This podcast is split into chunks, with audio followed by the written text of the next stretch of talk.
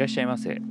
伝わるカフェマスターのヨッシーです。この番組は読書で得た知識をやってみる考えてみるそしてあなたと共有する番組です。習慣をつけるためにはですね今やっている習慣の後に後に新しい習慣を取り入れるというのが、えー、習慣化しやすいということを、えー、聞きまして。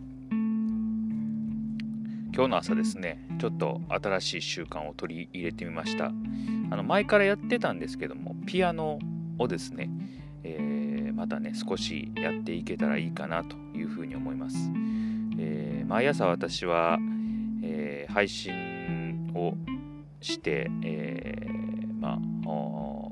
配信のネタを書いてですね、えでから残りの時間を、まあ、本読んでたりしてたんですけども本読む時間をちょっとピアノに当ててみようかなというふうに思いましてピアノをまた再開いたしました。はい。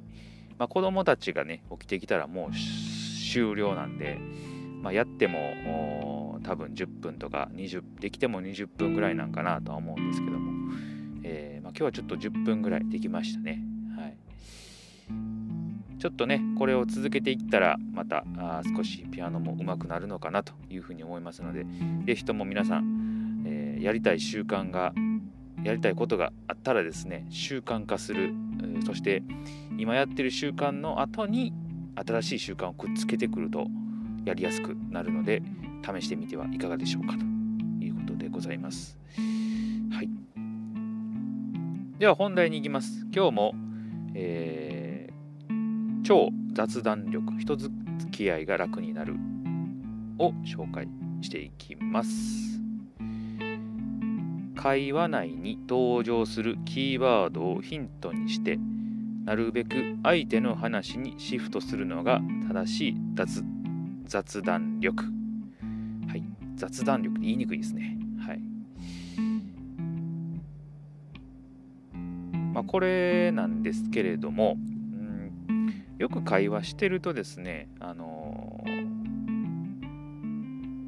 相手にこう、相手が出してくる言葉からこう拾い拾って、えー、それは何ですかということを聞くことがありますね。例えば昔こんな仕事商売をしていたとか、えー、いう話になったら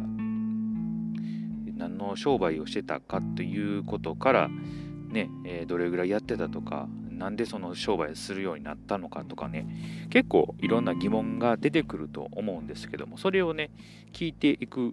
ていうのがこう話が広がっていくし、えー、よりね、ちょっと親しくなれるチャンスかなというふうに思います。逆に聞かれることもありますよね。あのこっちが話振っていたけど逆にその同じような質問をね、えー、返されたりとかあっていうこともありますし基本的に人はあの自分の話をしたいそうです。ですので、えー、まあ、聞かれたらやっぱりあの素直に返したらいいだろうし、えー、そうですねそうそうだと思いますので、えー、この辺の力なんだろうなと質問する力とか興味を持つ力とかそういうのがこう雑談力には必要なのかなというふうに思っています。次行きましょう。過去現在未来で尋ねる。昔から今でも次は。はい。まあ時間軸の話ですよね、えーまあ、今例えば、えー、何かやっているカメラをやっている趣味があると。その人は、まあ、今でもそのねカメラ持って撮影に行ってるとか昔からいつからカメラ始めたんですかということですね。であとえ次はあ例えば何かあコンクールに出す予定があるのかとか、えー、何か撮りたいものがあるのかなとか、えー、この3つのね、えー、過去現在未来、え、というのを聞く聞けたらこうもっとね雑談力の幅が広がると、うん、思いますね。確かに、えー、どれぐらい前からやってたとか今はね何をやってるのとかこれから何をするのとかあっていうのは、えー、まあ、話の流れとしてはすごくあのまとまってるのかなというふうに思いますので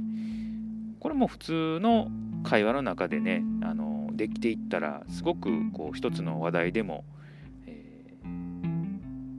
結構ね話をすることできるなというふうに感じました。はい、なかなかねでもここまで僕も意識してしてなかったんでそういえばこれ読んだら確かにそういうふうに聞いたらあ話結構できるなと思ったところです。まだまだやっぱり勉強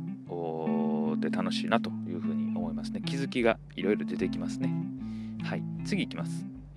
知らないことは聞けばいい。それだけで話が盛り上がる。はい、これね、そうだと思いますね。知らない、ま言葉とか、知らない、えー、自分が知らないね、えー、こととかって、話聞くと、ま盛り上がることもあれば、全くついていけない時とかありますよね。うん、パソコンとか、あの僕もあんまり詳しくないんで、パソコン、例えば仕事でちょっと困らんところあって、えー、聞きに行ったりすると、なんかすごい、えー、なんかね、やってくれたりすると、どういうことか気になるんですけども、全然こう理解できなかったりしますし、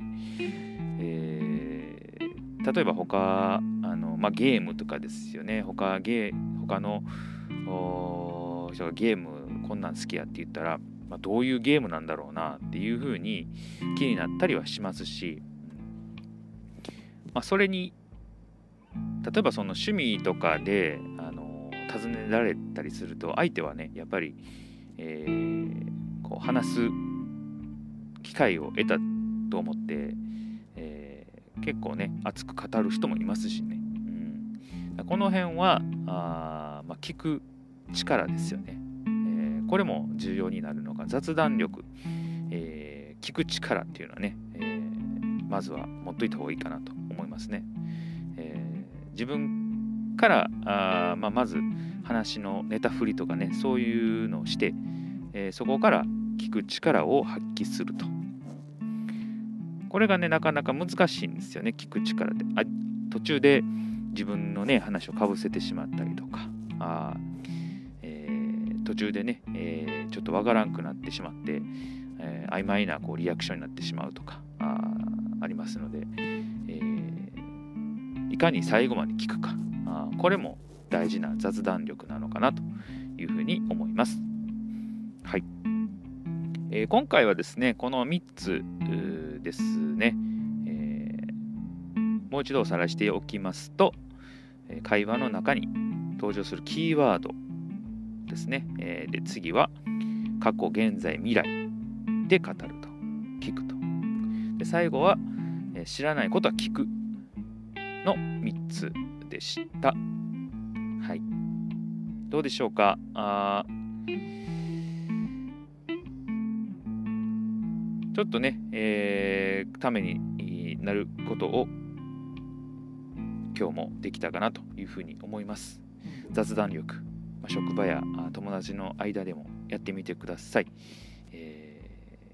ー、はい。そしたら今日はこれで終えておきましょう。またのご来店お待ちしております。